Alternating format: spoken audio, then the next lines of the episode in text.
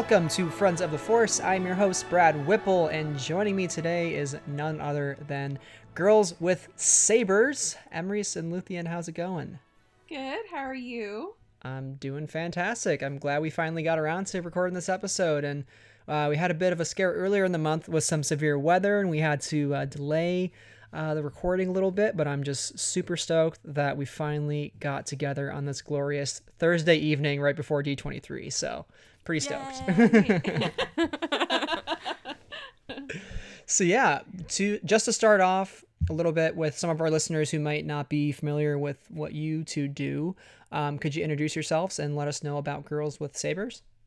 Yes, I'll start. Uh, my name is Luthien, and I am one half of Girls with Sabers. And I'm Emrys, and I'm the other half. Basically, Girls with Sabers is a YouTube channel in which we do podcast video essays and also edits. Um, we have backgrounds in literature, music, um, history, psychology, and so we just use all of that background to analyze Star Wars and other literature and film and music and art that we love. That's fantastic. Yeah, literature and psychology, it's all ingrained in Star Wars, mm-hmm. monomyth, all of that stuff. So exactly. I think you guys with your background get to take a really interesting look at Star Wars and and I think that's important to really appreciate the the franchise fully. So, you know, hopefully uh, I'll lean on you guys a little bit to tap into some of that knowledge while we talk about Anakin Skywalker today. But uh, you know, gotta go by the names of you guys, and we can't not talk about the elephant in the room, which is Lord of the Rings reference here. And this is a Star Wars podcast. However, when you have girls with sabers on the show, you gotta bring up Lord of the Rings every now and then. So there is a timestamp uh, in the description of this episode. So if you'd like to skip forward, you're certainly welcome to. However, I would advise you to stick around a little bit for the next couple minutes here and listen to our conversing about the new Lord of the Rings series. I really want to get your guys' take on this. It's so exciting. So it's okay. Uh, I'm a little. I'm just a little stoked. I am too. Right. So, for those of you out there who don't know or haven't watched Lord of the Rings, what are you doing with your life? Go watch it right now. I know you love Star Wars, but Lord of the Rings is just as amazing and full of lore and amazingness, and it's just great. And it's great if we storytelling. Didn't have Tolkien, we wouldn't have gotten Lord of the Rings. Amen. I mean, we wouldn't have gotten Star Wars. Yes, exactly. That is Same. very true. Yeah. Tolkien is exactly. one of the most influential people in literature I think ever. He is like the Mark Twain of you know fantasy, fantasy. the fantasy world. Yep. You know. Oh yeah. So Lord of the Rings is coming to Amazon as an exclusive series, and it looks like a couple weeks ago, actually, um, we had reportedly seen that this was actually going to be a 20 episode first season on the streaming service. I know, right? That's how I feel every day when I think about this. Praise oh God, God, because Amazon Amazon loves to give us like eight episode seasons and then boom, and then we have to wait a year and a half for the next drop. They're giving us 20. Mwah. Mm-hmm. Oh, Chef's kiss all so, around. Yup. I'm so excited. It is so good. Yeah. Oh my gosh. Lord of the Rings is Pass just the oh, there's a the little rings. voice crack. so Spaghetti and meatballs, okay. Lord of the Rings. yeah. Lord Chef's the kiss. Yeah. so, um, you know, I'm not going to get into. The, so this series is, I guess, supposed to cover the Second Age, well, which I still have to get yes. into a lot of the old lore of that stuff. Um, I'm, I'm still learning learning Tolkien as I go um, through life. But uh, this really could be the next like Game of Thrones level series. I mean, I mean, you're setting it in that day and age of um, you know kind of medieval times, quote unquote, with a lot of wizardry and dragons and elves and dwarves and all the rest. So it's going to be a lot different than Game of Thrones in a way. I mean, the Game of Thrones is still fantasy, but this could be the next big thing we're talking about in a couple years here. So how how stoked are you guys for this? And and what what is your excitement level right now on a scale of like one to like three thousand? Or 3, even nine thousand. It's definitely over nine thousand. That's for sure. To infinity and beyond, basically. Amen. Yep, I was just gonna say that. I just, I am so excited, and really, I mean, Lord of the Rings as a film franchise uh, gave basically fantasy CPR in cinema. It really brought back all of these epics that theaters and films were missing. So I believe that Lord of the Rings influenced Game of Thrones, which influenced another uh, and either another refresher of all these wonderful myths and epics that we just need right now. Like I, I love I love the addition of what Sam says to Frodo is these are the stories that really matter. These are the stories that we can look back upon and give us hope. And right now what the world needs is love, sweet love. Okay, no, don't say that. is, is, um, it's, true sorry, though. I, just, I just went there. It just it's what the world needs is hope. Yeah. Um, and Lord of the Rings does not does not skip that hope. I mean, it, it has a wonderful balance of showing darkness, but in the very midst of that darkness is just a wonderful sense of her, um, of sticking to hope, no matter how bleak it is. And and so I just I just hope that's the key word today. Sorry, I'd be really boring with my choice of words, but I just I hope that uh, Amazon continues with with what the tradition of, of Lord of the Rings is. Yeah. yeah. Luthien, did you want to add a little bit to that as well? Yeah. Um I have been a Tolkien fan for so long and when the the first trilogy came out, Fellowship, Two Towers, Return of the King, it took over my life and it was so it was such a, a blessing and it opened my eyes up to a whole nother realm of reading. If you can get through reading Tolkien, you can almost get through reading anything. Because I would say the the first chunk of the Fellowship of the Ring, you're just like, oh my god, he's he's so wordy. He is so wordy. Uh, it's literally a character named Tom Bombadil. Like that's the most wordiest yes. character name yes. ever. I feel like Tolkien put himself, like, forget Baron. He is Tom Bombadil, like really wordy and out there. and um but after getting getting through that, I dove into it. And I mean like Stephen Colbert dove into it, like lore and history and all this. Like I didn't care about hi- the history class I was in. I cared about Lord of the Rings history, even though I loved American history class. But it's just there's something just like Star Wars. There's something completely magical about the world Tolkien created. Mm-hmm. And I can't wait to see that again. You'll have a lot of fans who can't wait for this. I feel bad about what happened with The Hobbit. The Hobbit shows you what not to do. yeah. It has its what moments, not but it had its different. moments and I and I uh there are certain parts of that where I just geeked out and I loved it. Mm-hmm. But it is it is a poster child for what not to do with yeah. With a tiny book. Mm-hmm. So I'm so stoked that we're getting a 20 episode first season, that things can get fleshed out. I want new fans and old fans alike to be introduced to the second age, to Celebrimbor making the rings and seeing some of the characters like Galadriel and Celeborn and uh you know just fl- flush all this out. Yeah. It's so rich. It's so historical in this world and I'm just I'm so excited. I'm so so excited and I think it's going to be Amazon one of Amazon's biggest uh shows. Mm-hmm. And I think at least mm-hmm. when I was growing up being a huge fan of Lord of the Rings, I feel like a lot of people looked at that and even most things in the geekdom world as too nerdy. Like I don't want to be a part of that. Yeah, that's for nerds, you know. So That's the thing that's the thing though. Yeah. I was taking my friends to see this and mm-hmm. they weren't big nerds, yeah. but and I mean they were casual fans. Like it would be like me taking a casual fan to Star Wars now or like mm-hmm. you know, but I probably saw Fellowship of the Ring. It everyone thought it was badass. Mm-hmm. If you, yeah. whether you read the books or not, everyone thought the Lord of the Rings was badass. And I mean, it was it transcended yeah. It absolutely transcended. You have you had people going, uh, I could take or leave Star Wars. I'm like, well, what about Lord of the Rings? Oh, I loved those movies. Yeah, yeah. And I'm not digging on Star Wars, but I'm saying like it it was able to transcend. It had that power. And mm-hmm. I think it will again, especially on Amazon. Yeah. And now you have Narnia coming to Netflix. I mean, wait, what? Yeah. Yeah. Yep. Narnia coming oh my god. Yep. Yeah.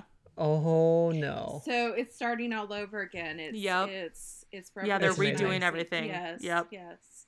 And and the thing too is like something like Game of Thrones that continued to blow the door open for so many other people and bringing them into the world of geekdom and fantasy. And, yep. And and I yeah. I think Game of Thrones, you know, despite what you may think of the final season, culturally it had such a huge impact on the way that people view content and what kind of content we view and even something like Name of the Wind now people are getting excited for that series because yeah. that's going to be coming out soon. That's going to be another Game of Game of Thrones hype show.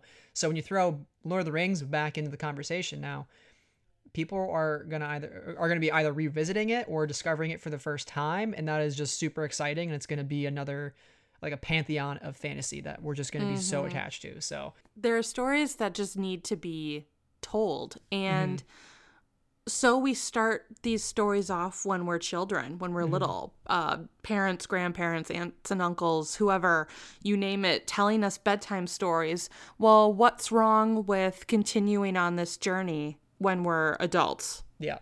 You know. C.S. Lewis said that you actually never grow out of, grow out yep. of fairy tales. Exactly. at the very heart of it, people may not want to hear this, but Tolkien is a is a wrote fairy tales. Mm-hmm. Game of Thrones is a fairy tale. Yeah. It just mm-hmm. has more mature content in it, but it all comes from that same mythological tree of um, these these morals that we want to teach people. You think that morality isn't taught in Game of Thrones, but it actually is. yeah. But uh, it's just I just can't I can't wait either. Lord of the Rings was again very much part of of my life. Um, I saw Fellowship of the Rings 13 times in theater, and I was like Luthien. Love I it. couldn't stop watching it. Um, I also went to the exhibit at a, a, science museum where I saw all of the costumes and the replicas and oh, that's amazing. Um, the the miniatures and things of that nature, and just all the the detail and the craftsmanship of the original film is just incredible. You can tell by by it. it. It was just made with so much love and attention. And I think that was the difference between Lord of the Rings and The Hobbit. The Hobbit was made out of greed. Yes. It, really was. I mean, yes. it was yeah. just like, are you I just want to ask, were you actually looking at not Peter Jackson, but Warner Brothers, were you actually looking at the story and what the story is telling you? Because it is really much a very simple children's book about the problems of greed. And they made it out of that. that so heart. ironic. Yeah. So no wonder, no wonder it just. Are you paying attention to the narrative? You're not. Yeah. No. No. Okay.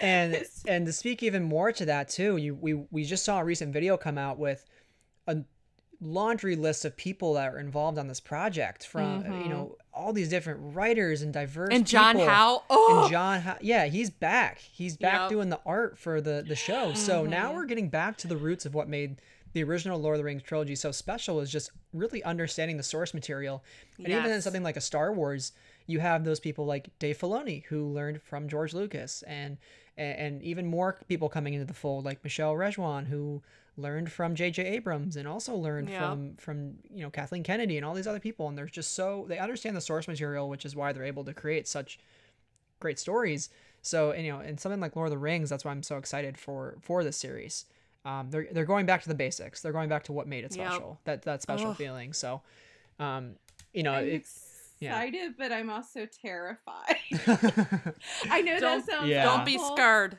but it's just I I knew what it felt to see The Hobbit again because I remember sitting in the theater listening to uh, Into the West by Annie Lennox and then seeing John Howes and Alan Lee's work and, and listening to that song and just crying my eyes out, going, "It's done." We'll never see Middle Earth again. Right. And then all of a sudden, The Hobbit was announced, and you just go. I just went in with so much excitement, anticipation, because the same people who brought us Lord of the Rings brought us The Hobbit, and it was something mm-hmm. that we were wishing for, and it was so. It was so sad what happened, and so I, yeah, I, I guess what I am excited. I am Infinity, Infinity and Beyond, but I'm kind of the sadder and wiser fan as well.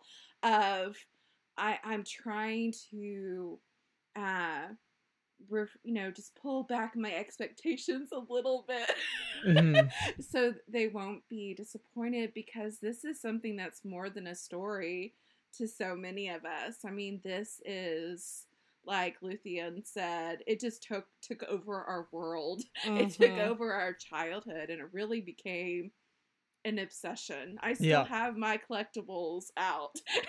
they're, they're, so it's just yeah, I just I hope I hope Amazon doesn't let us down. Yeah. Well, one of my favorite collectibles speaking of those is uh, the Minas Tirith miniature I got with the oh, Return of the King yeah. extended edition DVD. Yes! This is even before Blu-ray. Oh, and uh, Christmas of 2000, yeah, Christmas of 2004. That was like I got that for Christmas. I was like, oh my god, and I was freaking out. And it's still uh, right here, actually next to me. So, so yeah, there. I mean, Lord of the Rings. When you really boil it down, it's it's a story of courage and as J.R. Tolkien said, courage is found in unlikely places, and that is the whole point of the show. You never think, yeah. or sorry, the whole point of the movie.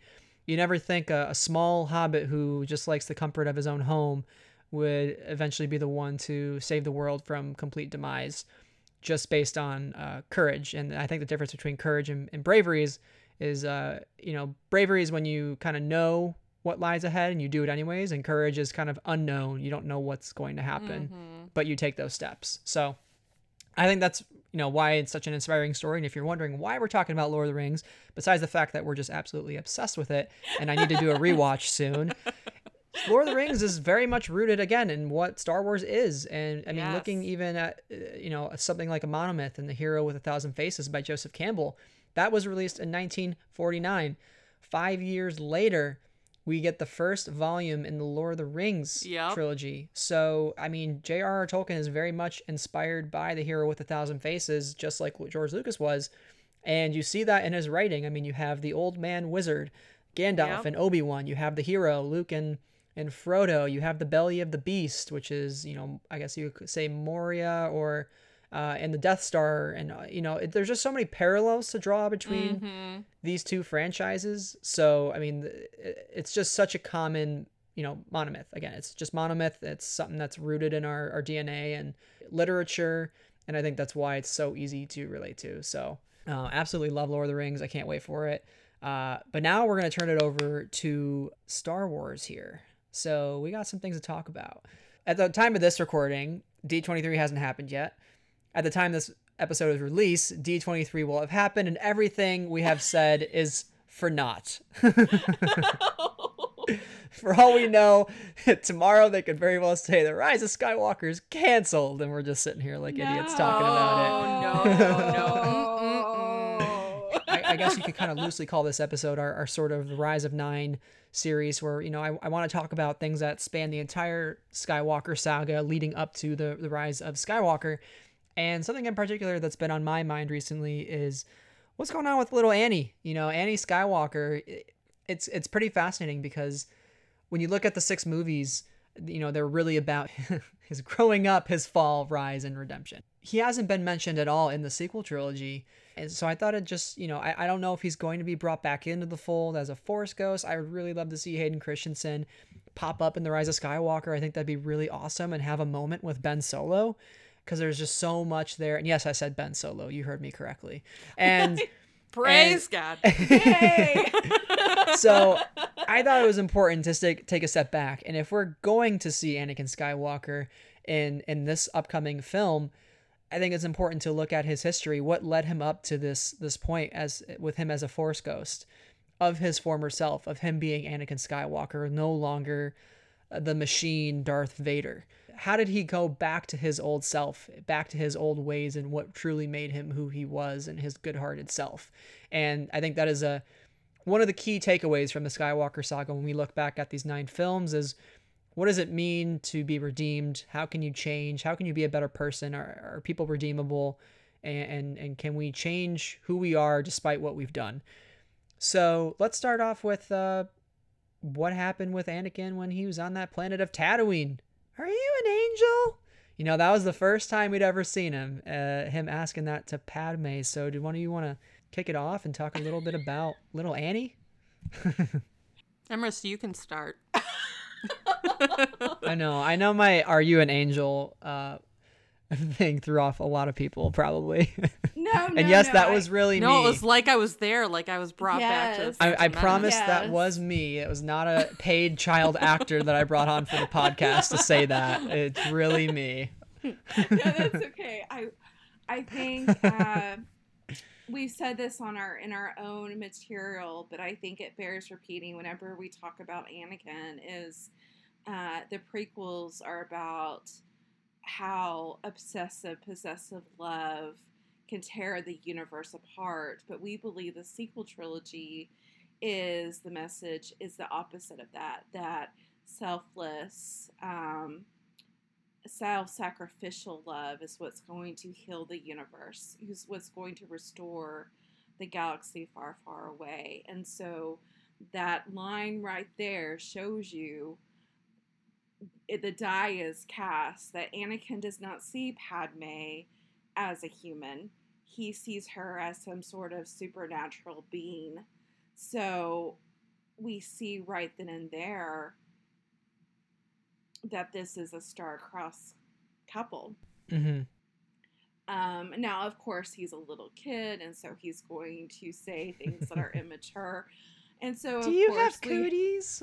exactly. but we see that even through his development of Attack of Clones, Return of the Sith, he Yeah. never he never matures in this understanding of who Padme is, and so we see the de- the we see a- that as a demise in his character. Absolutely. You know, do you think part of that as well, and, and the reason that he's unable to maybe grow in his uh, view of Padme, is it because of the fact that he was taken away from his mother? So maybe there's some sort of underlying psychological things going on there with him? Like you know maybe he just is has been missing that mother figure in his life and he's and, and there's just something at his core wrong. And even the fact too that the jedi tell you you can't have attachment. So he's got to approach this attachment to padme in such a different way that he can't properly love her like you know most relationships would be it's kind of this like weird forbidden love he's so secretive about it and it, and it causes so many different issues it's almost like more of a lust than it is a love Yes. Exactly. Yep. Exactly. you hit the nail on the head. When we get to Attack of the Clones, it, it's been 10 years since they've seen each other. And the first thing he says is when he and Obi-Wan are going up that elevator, "Oh, it's been 10 years. I I I couldn't I haven't stopped thinking about her in that, you know, amount of time. I don't remember the exact script here, but he right out the gate he's been obsessing over her pining over her thinking of the uh, wishing for the day that he'd be able to see her again and he he it's so important the relationship that not only a father and a son have but a mother and a son have these are the two people that separately will show you what a should be able to show you what a healthy relationship is, but also show you what a healthy relationship is together, their actions and reactions to each other in front of a child. He mm-hmm. never had that. Yes, he had the love of his mother and the sacrificial love of his his mother, and that never went away, but then he was taken away. And mm-hmm. now you you're with an order that doesn't believe in those attachments at all. So his whole view of relationships is very skewed and it's going to be extreme. Very extreme. Either it's going to be he doesn't have feelings at all or he has feelings and they are huge and they are obsessive. So that has that has a huge effect on on his relationship with with Padme. Mm-hmm. Definitely. Again, star-crossed. They're doomed. We see them get married in the second movie. It only goes down from there. I mean, yeah. it's when you're talking trilogy. Uh yeah. I love the term star-crossed as well because their theme is literally across the stars. Across the stars, yep.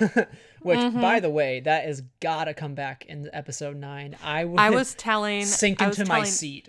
yeah, I was telling like, when we when we heard uh, that all these major themes are going to come back in episode nine. I said we're gonna hear across the stars, and we're gonna hear it intertwine with Rey's theme and Ben's theme because those swirl into each other. And when you flip it, it plays across the stars. It's like this weird, you know, B side craziness going on mm-hmm. with John Williams. I think we're going to hear that all morph into Ben and Rey's theme. Oh my God. Yeah. Oh, that's crazy. And when you layer, when Ugh. you layer Rey's theme over Kylo's theme, it has this eerily amazing magic to it. It works and yeah but i i feel that all of that was done on purpose. You just don't have a theme like across the stars and flip it and it plays the last notes of Rey's rolling into Kylo's or whatever it is, but they yeah. roll into each other. You don't do that mm-hmm. to people who aren't going to fall in love. You just don't. I don't see Rey and Poe's theme doing that. well, and you see that in the Last Jedi trailer. I think the Last Jedi yes. trailer is basically a a nice little cliff note of the whole trilogy is about mm-hmm. because you see you hear Rey's theme and then Ben's theme and then a little bit of Luke's on Ahch-To's theme and they they're just answering back and forth back and forth mm-hmm. and the mm-hmm. very the very in line is I need somebody to show me my place in all of this and bam it's Kylo's hand. Yeah. That's the reversed Anakin right yep. there you talk about across the stars and you flip it and it's been a race theme well that's what we believe the sequel trilogy is is mm-hmm. the reverse anakin theme is Ben starting as a monster and mm-hmm. then ending up as a hero to yeah. redeem his grandfather Yep. To redeem the legacy of the Skywalker, to finish what his grandfather started. Exactly. Yep. Because and I couldn't have said it better, honestly. And if you're out there and you and you don't see like that this at the core this trilogy is about Rey and Kylo and their connection and their mm-hmm. whatever is going to end up between them. It's just a complete in my opinion it's a complete misread of of this trilogy because I mean they're just such crucial characters and they're going to ultimately be the ones that, you know, somehow balance the force and like you said finish what Anakin started and maybe have that connection that Padme and Anakin couldn't have had and why the, mm-hmm. you know mm-hmm. the force continued to be imbalanced. So you know, looking between again the parallels of of Kylo and Anakin, both are taken from their you know their parents at a young age.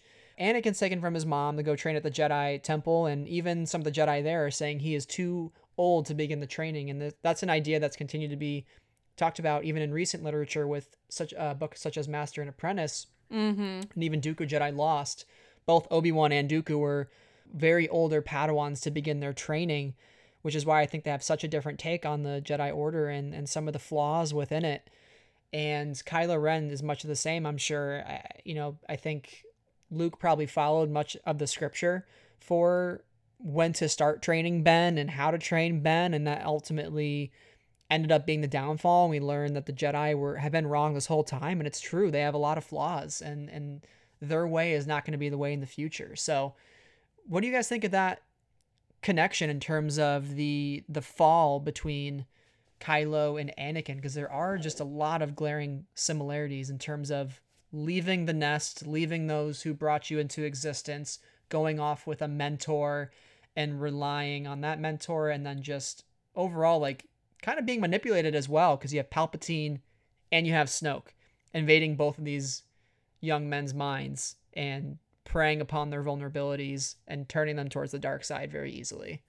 A child is not never ready to make a devotion in his life.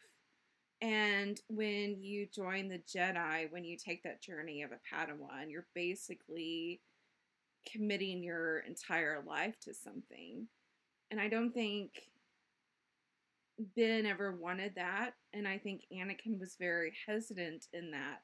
You know, it's both of those moms, Leia and Shmi, kind of pushing their sons to, to, to join the Jedi Order. And I think that is, as you said, that was detrimental to both of those boys' developments. There's a reason why parents are your parents until you're 18 because you're not mature enough to make lifetime commitments and decisions. And so you need close observations. You need your parents. You need the, that genetic tie of someone who understands you to help you become an adult. And yes, you had they had that mentor and apprentice relationship and that was very that was very touching and meaningful, but there is something there's something that lacks when it's a discipling situation instead of a parent and child relationship. And I think you were very right. I think that's one of the reasons why Anakin was drawn to Padme is because he missed his mother. Um, and Padme had such a compassionate, soft, tender nature, mm-hmm. just like Shmi did. So I think he was he he just wanted that tenderness and he also saw the Jedi as being rather harsh. I mean, the Jedi don't get me wrong, I love the Jedi. but yeah. they they basically if you're if you take away attachments, if attachments are something that you cannot have, you basically kill the heart of a person.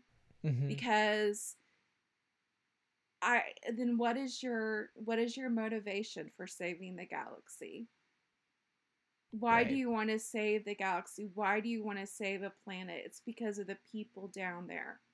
It's because of your attachments and your love for um, this world. And so it's killing off attachments is killing off the very yeah, and I would say too the like you know a big part of Anakin's attachment, and like I said before, is because it has to be so secretive, so it doesn't allow him to have a healthy attachment, and and that's that's the issue. If he could have been more outright with it, and protecting Padme and using the right resources and talking to the right people, he probably wouldn't have had to go to somebody like Palpatine to confide in to say, hey, how can I save my wife? Whereas somebody like Obi Wan in the Council, they're you know if he were to go tell them about it hey, she's in danger. Like, what do I do? They'd be like, you're banned from the Jedi Order. See ya. And that's not really a great place to be in. And that's kind of the thing of desperate times call for des- desperate measures. And I, that's why Anakin was able to fall and why he was able to be manipulated. And even somebody like Kylo, who was already so vulnerable in his training, sees his master that night holding the lightsaber again, desperate times call for desperate measures. I don't know what the repercussions of this decision is about to be, but I'm going to bring this tent down, burn the whole temple down, and I'm leaving. Like I I can't even look back anymore. I have to only look ahead. I have to kill the past. Can't work with him anymore. So it's it, you know the Jedi's ways weren't healthy to you know psychological development and just being a good person in some ways. I don't know. There's just there's way too much secrecy and yeah, that's kind of my two two cents on the matter. Have you ever played Knights of the Old Republic game? I haven't. Um, it, it, there is a lot of parallels between that game and the sequel trilogy. And there's a character named Jolee. and I looked at this up because what you were saying, I was like, this mirrors Jolee and what he has to say about the Jedi, because he, he says this he left the Jedi Order because he saw flaws and he he didn't basically the Jedi Council wouldn't listen to him. But he says this the Jedi, with their damnable sense of overcaution, would tell you love is something to avoid. Thankfully, anyone who even partially alive would know that's not true. Love doesn't lead to the dark side. Passion leads to rage controlling your passions while being love, that's why they should teach you to be aware. But love itself, love will save you. will not condemn you. And I think that's one of the reasons, as you said, that that the Jedi fell. Mm-hmm. Because it's not just passionate love between a man and a woman, it's also love between a master and apprentice. If if like you said, if Anakin could be forefront with Obi-Wan Kenobi and actually be honest and talk to him about what was going on, how what would have happened differently. Mm-hmm. You didn't get Obi Wan saying he loved Anakin until the bitter end. I loved you, Anakin. You were my brother. If you had just told him that, yep. he might not have fallen this far. Yeah. I mean, it's how can you expect someone to succeed when you tell him he's the chosen one, but then you take him down a peg or two and tell him he can't be a part of the council? I mean, you're telling him he's one of them from the very beginning. You're the chosen one. I mean, you could be the most powerful Jedi we have ever encountered, but wait, wait, wait, wait. No, you can't be on the council. Mm-hmm. I mean, no wonder he fell. He was being puffed up in his own order, and then brought down a peg, then you have Palpatine who's feeding off of this like it's oxygen. I mean, it's. He had nowhere to go but down. It was the perfect storm, especially yep. for somebody yes. like Palpatine. Mm-hmm. Here's yes. this extremely oh, yeah. vulnerable kid who doesn't have a dad, left his mother at a very young age, doesn't feel like his master has his best interests in him, doesn't feel like his own Jedi Order doesn't have his best interests in him. His own apprentice, Ahsoka Tano, left said Jedi mm-hmm. Order because she did not believe in it.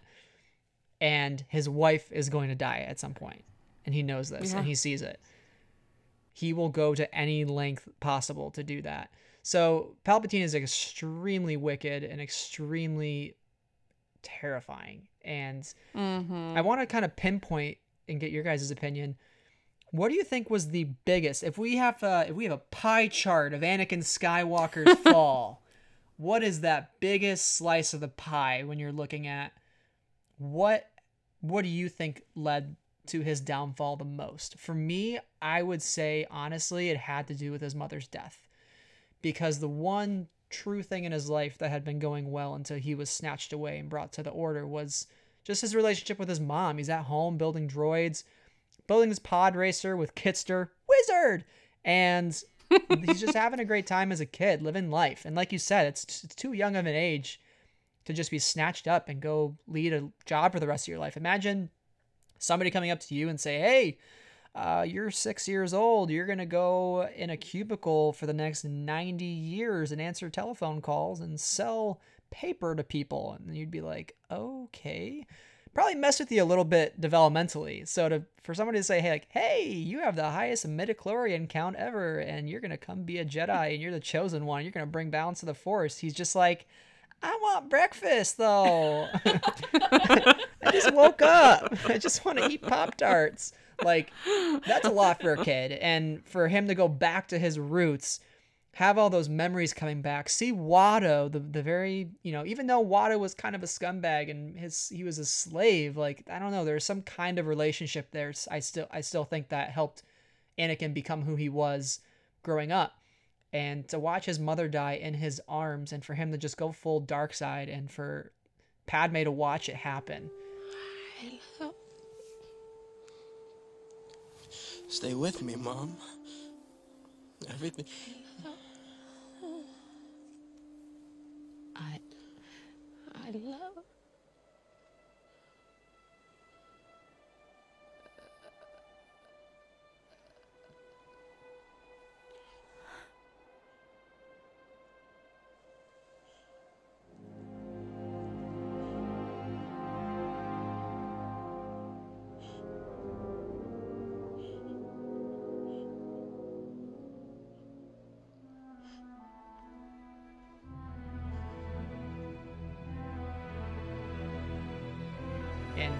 Women and the children too. Like even though it's a meme, it's actually one of the darkest moments of his life, I think.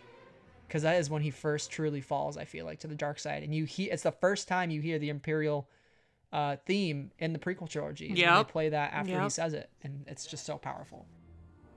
Every single one of them, and not just the men, but the women and the children too. They're like animals, and I slaughtered them like animals. I hate them.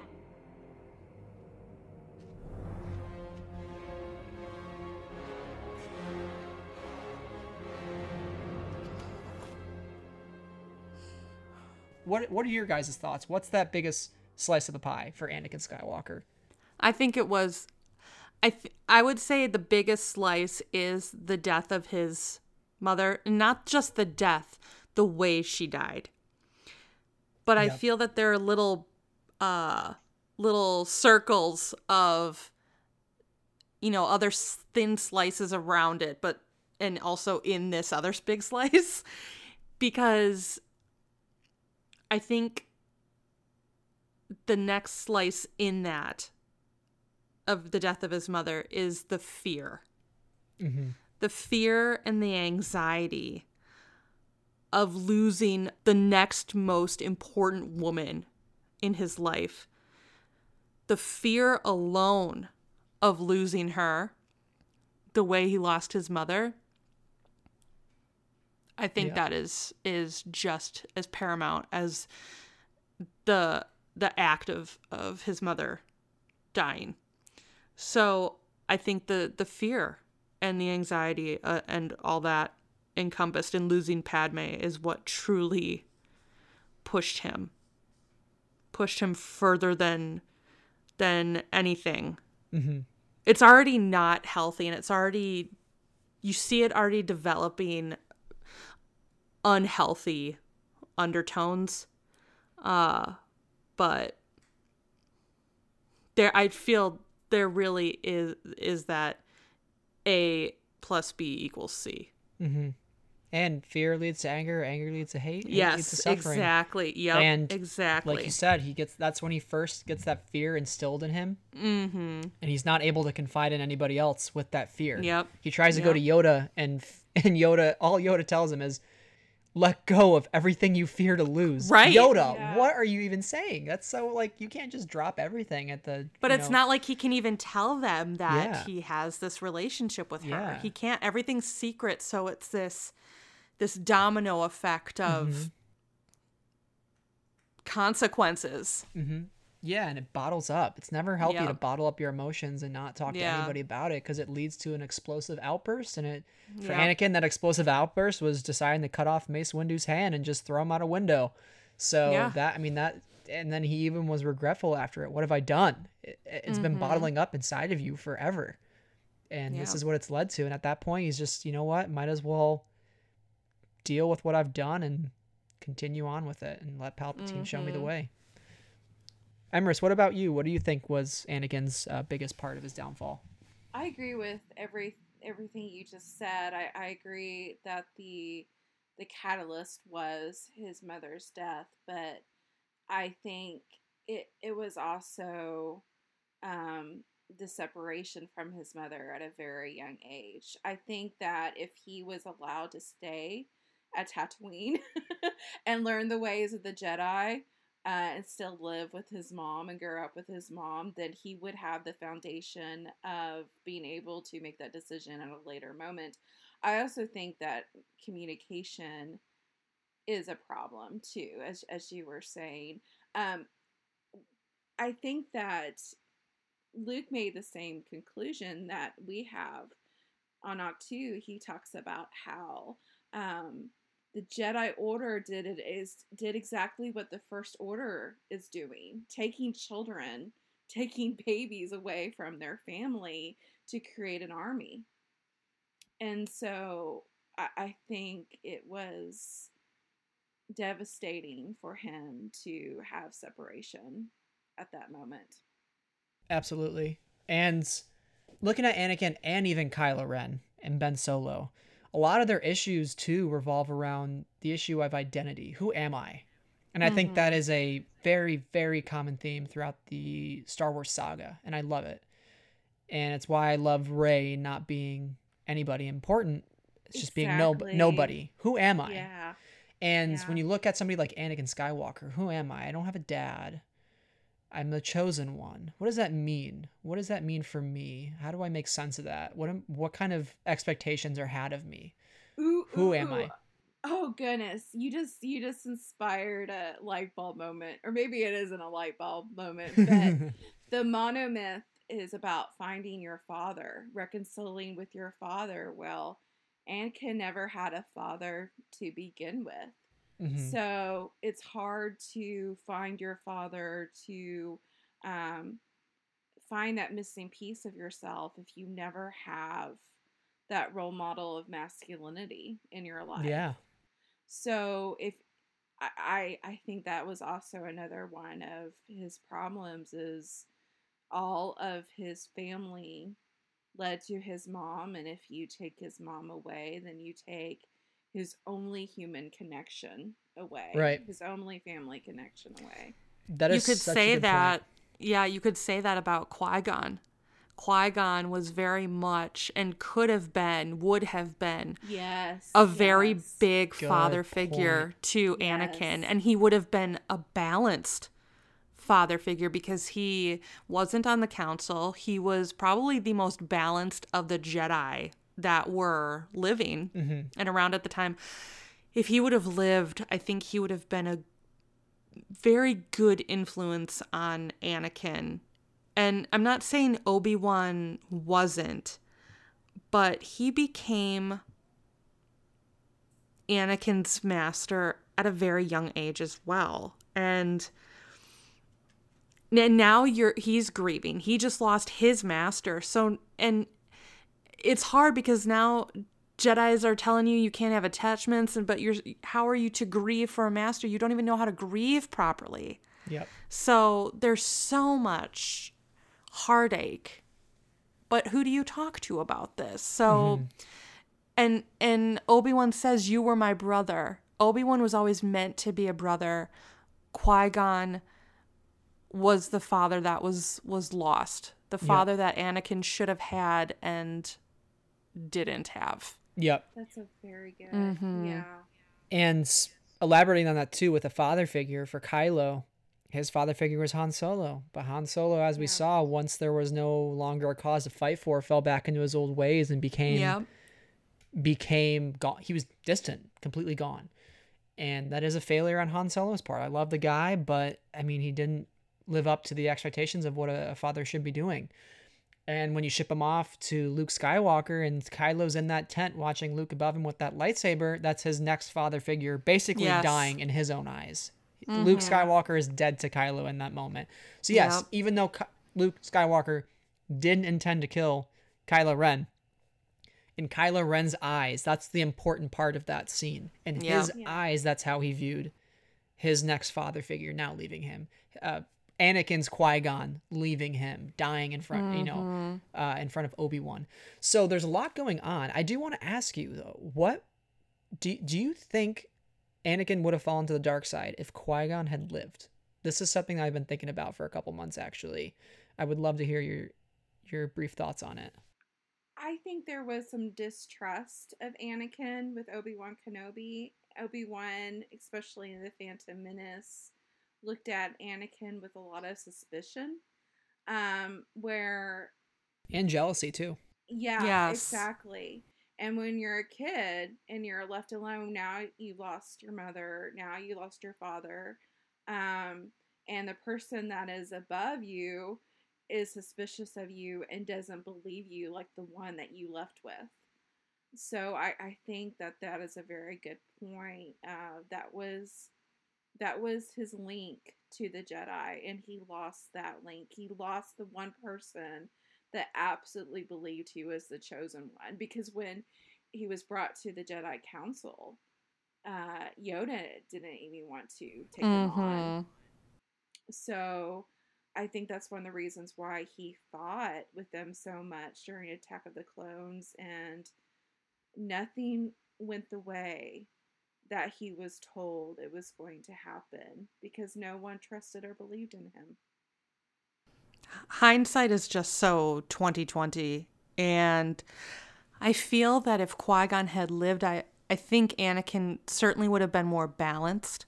Qui-Gon also would have had more experience to see the warning signs of the way Anakin was going I think Anakin might have yes, he went to Yoda and Mace. He he tried talking a little bit to Obi-Wan. It it of course failed.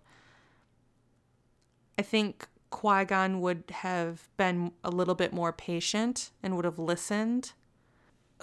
Who who knows? I think Qui-Gon also might have seen through Palpatine a bit more if he would have mm-hmm. lived God, that would have been fascinating. It right? would. It, it really would have. It really would have seen what would have happened. It'd also be interesting if it would have been a role reversal and Obi-Wan is the one who would have fallen to the dark. I really do feel like it would have been Anakin and Qui-Gon developing such a relationship that Obi-Wan would have felt pushed to the side mm-hmm. and would have felt neglected and it could have been palpatine yeah getting into his ear mm-hmm. Mm-hmm. one line that i find interesting in this discussion is anakin when he's fighting obi-wan says i see i see through the lies of the jedi mm-hmm. those lies of the jedi's from his point of view is what palpatine's told him so when you take a when you take somebody like qui-gon who doesn't necessarily think the jedi are lying he just thinks they're a little bit off. Yeah. yeah. So yeah. for him to have somebody like Qui Gon around telling him, hey, you know, believe everything you hear from them, but also don't. Yeah. And to right. kind of give him, like you said, balance. He would have led yep. Anakin to be more balanced. He would have showed him both sides of it, kind of like how Dooku showed Qui Gon, you know, here are some prophecies. You know, don't yeah. go full into the prophecies and don't go crazy about them. But here, you can you can stay up late with the prophecies if you want. Yeah. You know, I will. Mm-hmm. I'll turn a blind eye to it. You know, kind of sounds horrible when you put it that way, but yeah, you know, like that's kind of the same thing. And somebody like Dooku is like, and I mean that whole lineage. You have Yoda, Dooku, Qui Gon, all the in, in at least Dooku and Qui Gon are like the two people who are are still very balanced, even though Dooku is, you know, quote unquote Sith. Mm-hmm. And he does some pretty awful things. Like he is still tries to make reason with Obi-Wan in Attack of the Clones and say, "Hey, this is happening. Can you help me?" And yeah. that's another instance where Obi-Wan doesn't trust him. But if Qui-Gon yeah. was around, maybe Obi-Wan would have trusted Dooku more and they could have taken down Sidious together, which then would have prevented Anakin from falling to the dark side. There's so much that could have happened with right, Qui-Gon around. You right. know, it's really, it's really, really insane. Which is yeah. why I even want to see him more involved in the Kenobi series. Now we can get all these, like you said, hindsight's twenty twenty. Hey, Master Qui Gon, here's what just happened. I totally yeah. effed yeah. up. And yes. then Qui Gon could be like, "Well, here's where you went wrong. Yeah. Let's pull out a list." And he like unrolls a list that like rolls across the Tatooine desert. He's like, "We're gonna start with reason one, by the way. So you have another forty years to wait around for Luke to grow up." yeah. yeah. Well, and also, you look how Obi corrected Anakin. Mm-hmm. I mean, he. I, I don't want to be too hard on Obi Wan, but the way yeah. that he corrected Anakin was more of like an older brother correcting. Yeah. Like he was rolling his eyes, and it was almost mm-hmm. like a beating a puppy with a newspaper. Like, stop that. Instead of instead of teaching Anakin with patience and um, tolerance, like like he would have been taught. So where I, it, again, it's that developmental thing. If you don't have the right mentor, if you don't have the right teacher, you don't have the right like a parenting figure in your life, it has devastating effects for Yep. Your entire yeah, the look way at, that you walk. Look at Obi Wan uh and Luke in A New Hope. Who was my father? And you know, Obi Wan goes on to say, uh, Darth Vader killed your father. And what if he would have explained from the beginning what happened to his father? I mean, it would have changed the whole sequence of events. It would have changed. You had, you had Luke, you had Darth Vader himself telling Luke he was his father. So you have the people who are supposed to be these, this parental figure. You have Obi Wan not even telling Luke the truth, thinking that it's for the best. But what if he would have told Luke everything? How would that have changed everything? For good or bad? Yep. They're it's so layered, honestly. I know. Oh God, Qui Gon is that just again Master and Apprentice. By the way, if you if you're out here listening and you haven't read it, go read that book right now because it it there's just so much to it, and it really also helps change your perspective on the Anakin and Obi or Anakin and Obi Wan relationship. But yeah, like we said, hindsight is twenty twenty. Obi Wan meant well. It's just again, he he wasn't even trained properly because his right. master, you know, died. Mm-hmm. So again, it's the same developmental problems that we see leading to An- or Anakin falling to the dark side and becoming Darth Vader. And one of our listeners, actually Eric Eilerson from the Living Force podcast, he wants to know when is the moment that you think Anakin ceased to exist and Darth Vader took over. Now, as we see at the Revenge of this at the end of Revenge of the Sith, Anakin's still in there. Where is Padme? Is she safe? Is she all right?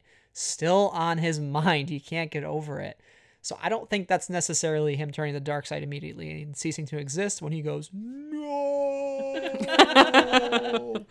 well, I, I don't think, think that's the moment, but what do you guys think? I think Luke gives you the answer. No one ever is really gone. And that's what Luke understood. Luke understood that his father was still in that suit somewhere, that Anakin Skywalker still existed. It was Obi Wan and Yoda who gave up and said, No, just kill him. And Luke mm-hmm. decided mm-hmm. to take the role of compassion and attachment instead of order of authority yep. and, and darkness. So he and, and, even the way that Darth Vader's suit was constructed, it was constructed with dark side alchemy as a way of power to contain and squeeze in Anakin Skywalker from emerging. Mm-hmm. So it, it, was almost like a, a coffin. That suit yeah. was almost like a coffin. I mean, even in in Return of the Sith, where that helmet. Revenge. A, revenge. Thank you. Revenge of the yeah. Sith. Oops, it's late, guys. Sorry. There's a lot of movie titles going around here. you know, he right when that helmet goes on, the last words that Anakin that we see Anakin saying is "Help me, Padme." I mean, that was his his last plea. So yeah, he's never. Anakin has never ceased to exist, even now. I mean, that's the very last statement of the Code of the Jedi there you know death does not exist. There's only the force. What you just said emrys made me wonder did they literally t- tell did yoda and obi-wan literally tell luke to kill him? Because from what i can remember in the you know the back brewing coffee pot of my mind is that they say you have to destroy darth vader did they actually say you have to kill your father or you have to kill him? Um, because I'm wondering if that is a clue for us going into the sequel trilogy as far as Rey is concerned with Rey and even she says it in the novel if I have if I to save Ben I have to stop Kylo Ren. She never said kill him. She said I have to stop Kylo Ren so it'd be in- yeah it'd be interesting if in any ancillary material or in the movies themselves if they said you must kill mm-hmm. darth vader i just actually pulled up the clip here um, okay what obi-wan tells luke on dagobah in, Re- in return of the jedi is you must face darth vader again and luke's first response is i can't kill him yeah so luke is the one who father. says i can't kill my own father but they never said he had to. Mm-hmm. It's a very good point. Mm-hmm. Yeah. But I I think like and I 100% agree with Emrys. I think the the moment he let the dark side fully consume him is when he killed the younglings. Mm-hmm. Ah. You I think the spark was when he killed uh the sand people or uh who whoever. But the the moment the dark side truly took hold was when he killed the younglings. Yeah. I wouldn't say he truly became Darth Vader in that moment, but that mm-hmm. was a huge turning point. Yeah. I mean even Obi-Wan that's when he goes to tell Padme when he says yeah. I saw him killing younglings. It's like hard for him to even utter yes. the words because yep. it's like so, so terrible. It's awful. So that's a very good point. You know, like you said, no one's ever really gone. Mm-hmm. And attachment truly was the saving grace for Anakin Skywalker because if you think about that throne room battle differently, and if you think about Luke in that moment going by the Jedi credence saying, I can't have any attachment, there's no attachment whatsoever. He doesn't give a crap about his friends on the forest moon of Endor. He doesn't give a crap about the Rebel Alliance fighting outside the window, and he doesn't give a crap about his dad either. He doesn't care to stand up and say, I'm a Jedi like my father before me. If he doesn't believe mm-hmm. in that, if he's mm-hmm. not attached to his dad still, he kills his dad and he becomes yep. Emperor's new apprentice. End of end of the story. Detachment is what is saved Anakin Skywalker. It's what saved the rebellion. And looking forward in the sequel trilogy, it's what's gonna destroy the resistance. We're gonna fight. We're not gonna fight what we hate, but save what we love. Exactly. And I keep uttering that phrase because I, I think of it in a new way every time I say it. Yeah. yeah. And I didn't even think of it in the terms of the Jedi code, but I, it's true. If you fight for what you love, like how Luke fought for Darth Vader and how Rey is fighting for Kylo, yeah, sure, they had a little bit of a breakup at the end of Last Jedi, but that's He's not the, the end house. of their story. He's in the dog. Yeah, exactly. You're yeah. kicked out. You're yep. sleeping with the wolves tonight. He's Grab a blanket. Yep. You're not getting any pillows either. You're just going out there. It's a three dog night. yep. So yep. We're, we're going to see that connection reestablished. They've had a year. It's kind of like that post breakup where you see your ex for the first time a year later and you're like, hey, how's uh how's life going? So they're gonna have that force moment again, force Skype. It's what's gonna open. I think it's gonna be in within the first half hour of the Rise of Skywalker. Oh, yeah. They're oh, going, yeah, definitely. They're going to reconnect. Like, so, so did you have a good summer?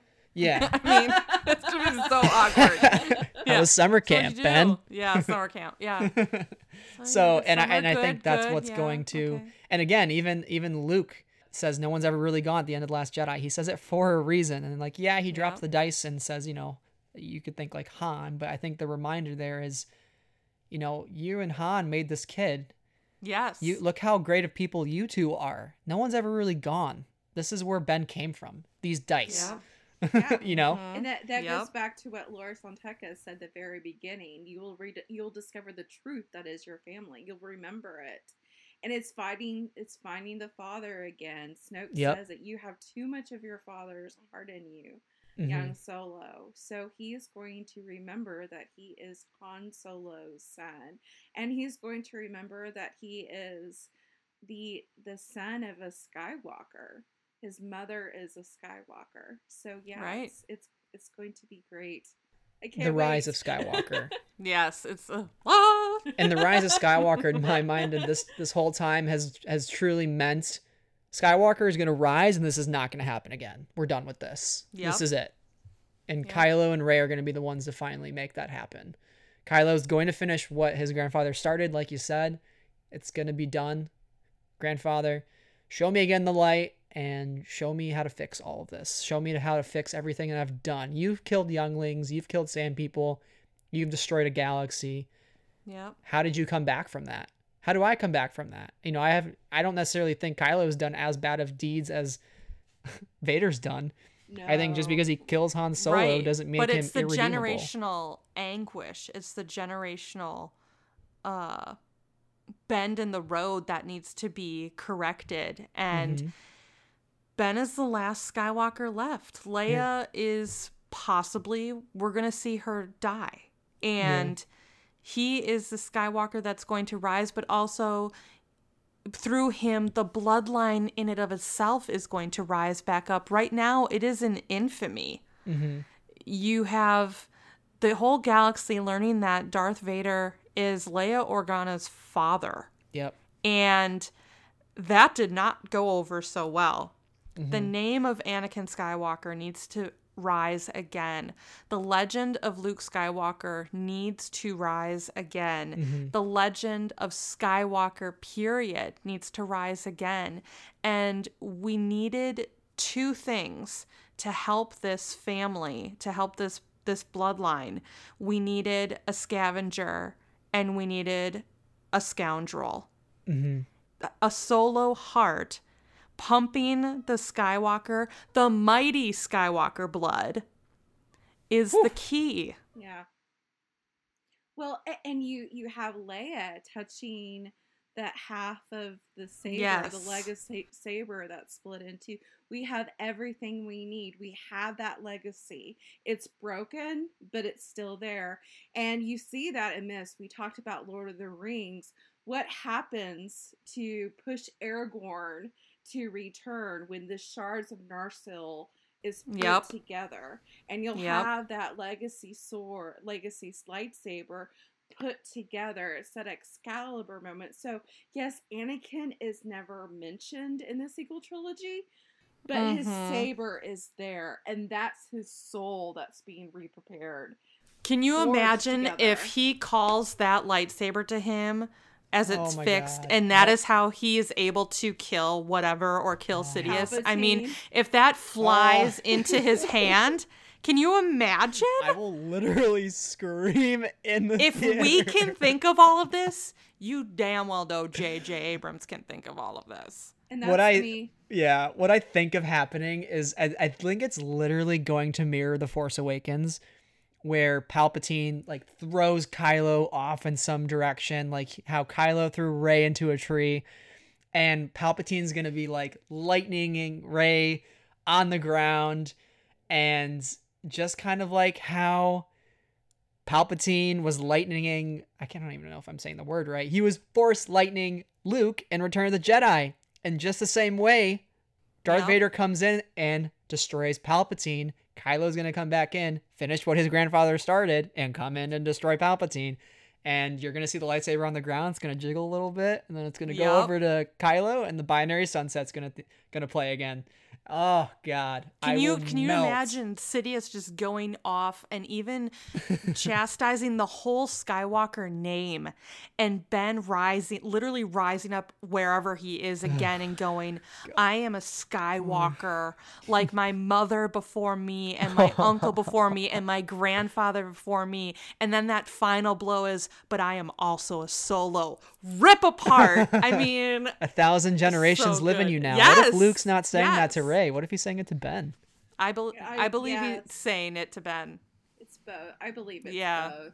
I think it's they are the chosen one. Yes. Together. Yeah. 2 They're, halves of the protagonist. So I think it's both of them. Damn. It's it's it's their fight. It's it's your fight. Yep. Yeah. So I think mm-hmm. they're the perfect halves of, of both. Yeah. Yep. But it's so yes. hard because I don't like to go into movies with expectations. I really don't. I still think I'll be happy with however the movie wraps up. But like at the same time, like talking through all this with you guys and how, I mean, the the Skywalker saga is a story about redemption, and that's the Skywalker. That's going to be the Skywalker legend for eons to come in the galaxy. Yep.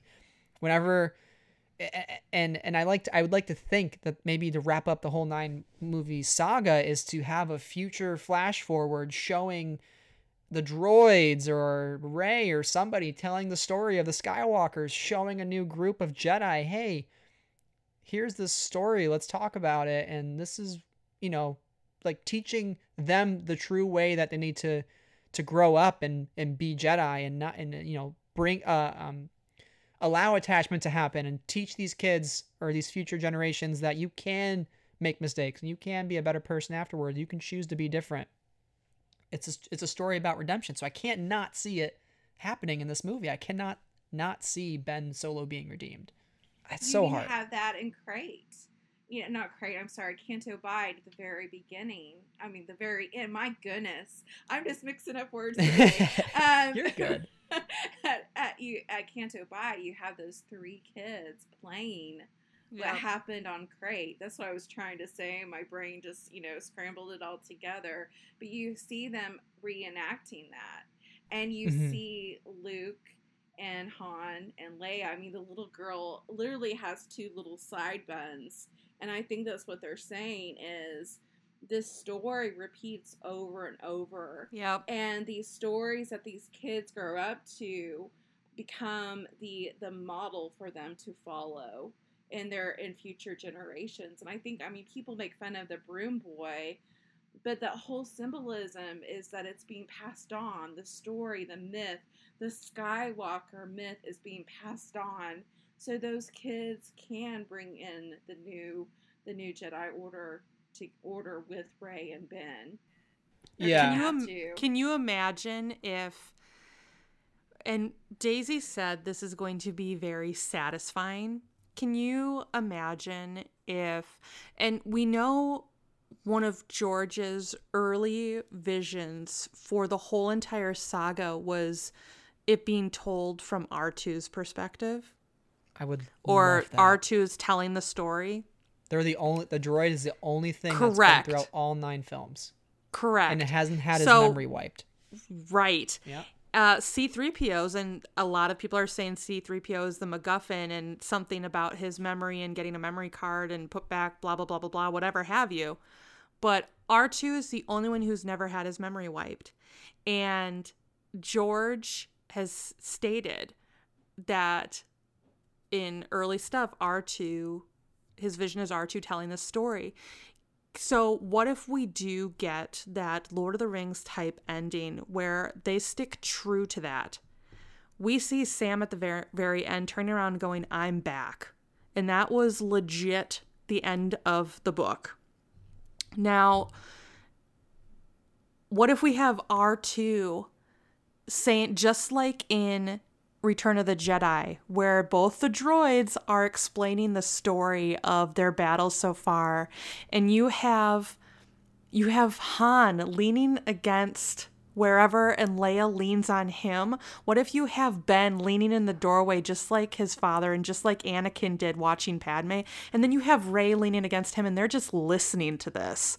I mean, or it's their grandchildren. I mean, whatever it's such a mirror. So, but what a beautiful parallel and a mirror that that is. Uh to me, just stating that aloud is very satisfying and and the, now this has ended with a family that is together.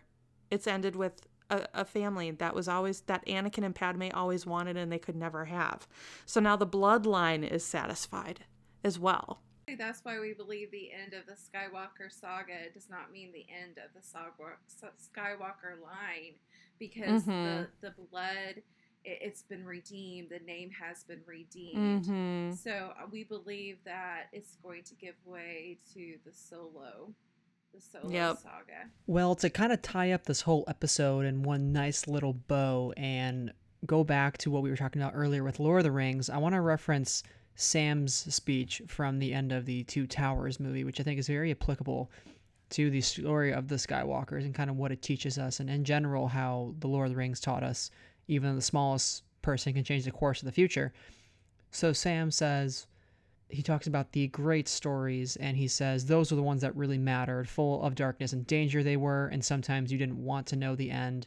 Because how could the end be happy? How could the world go back to the way it was when so much bad happened? But in the end, it's only a passing mm-hmm. thing. The shadow, even darkness must pass. A new day will come, and when the sun shines, it will shine out the clearer. Those are the stories that stayed with you, that meant something, even if you were too small to understand why. And a lot of those exactly. folks in those stories had lots of chances of turning back, only they didn't because they were holding on to something. And Frodo asks him, What were they holding on to, Sam? And Sam says that there is some good in this world, Mr. Frodo, and it's worth fighting for. And that is the story of the Skywalker yes, saga. Yes.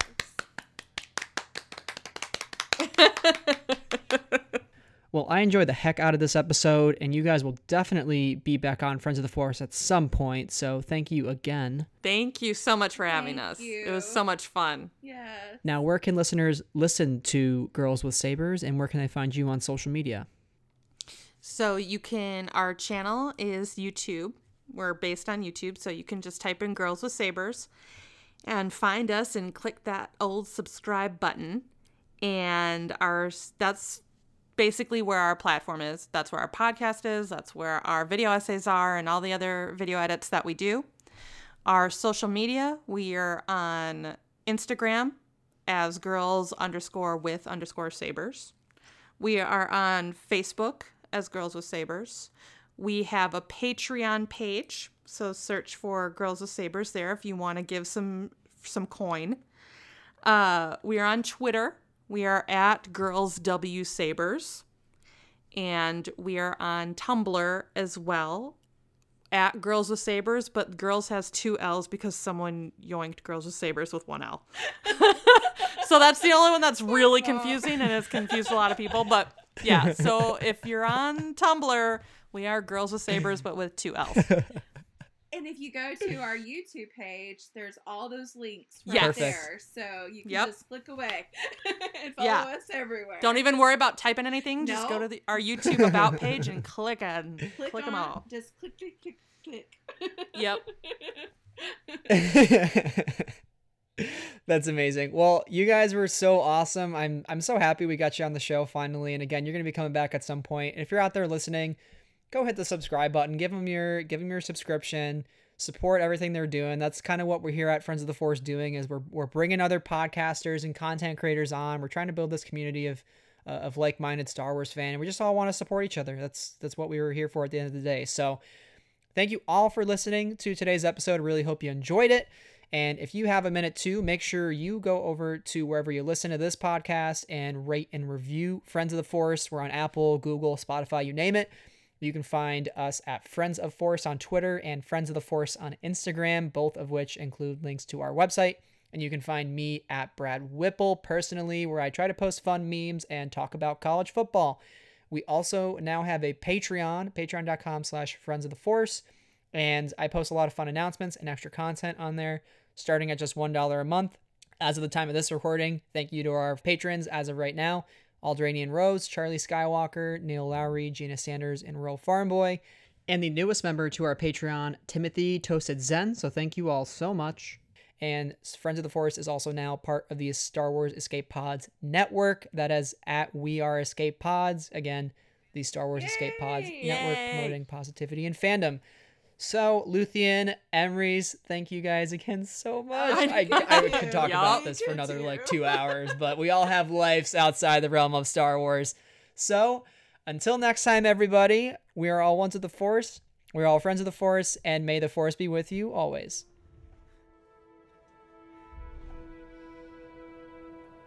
It's like in the great stories, Mr. Frodo. The ones that really mattered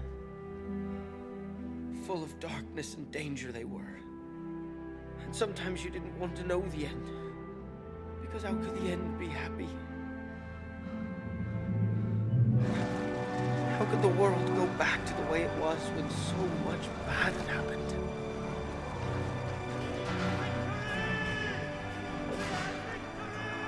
But in the end, it's only a passing thing. This shadow. Even darkness must pass. A new day will come. And when the sun shines, it'll shine out the clearer. Those were the stories that stayed with you. That meant something. Even if you were too small to understand why. But I think, Mr. Frodo, I do understand. I know now. Folk in those stories had lots of chances of turning back, only they didn't.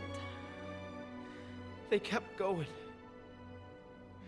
Because they were holding on to something. What are we holding on to, Sam?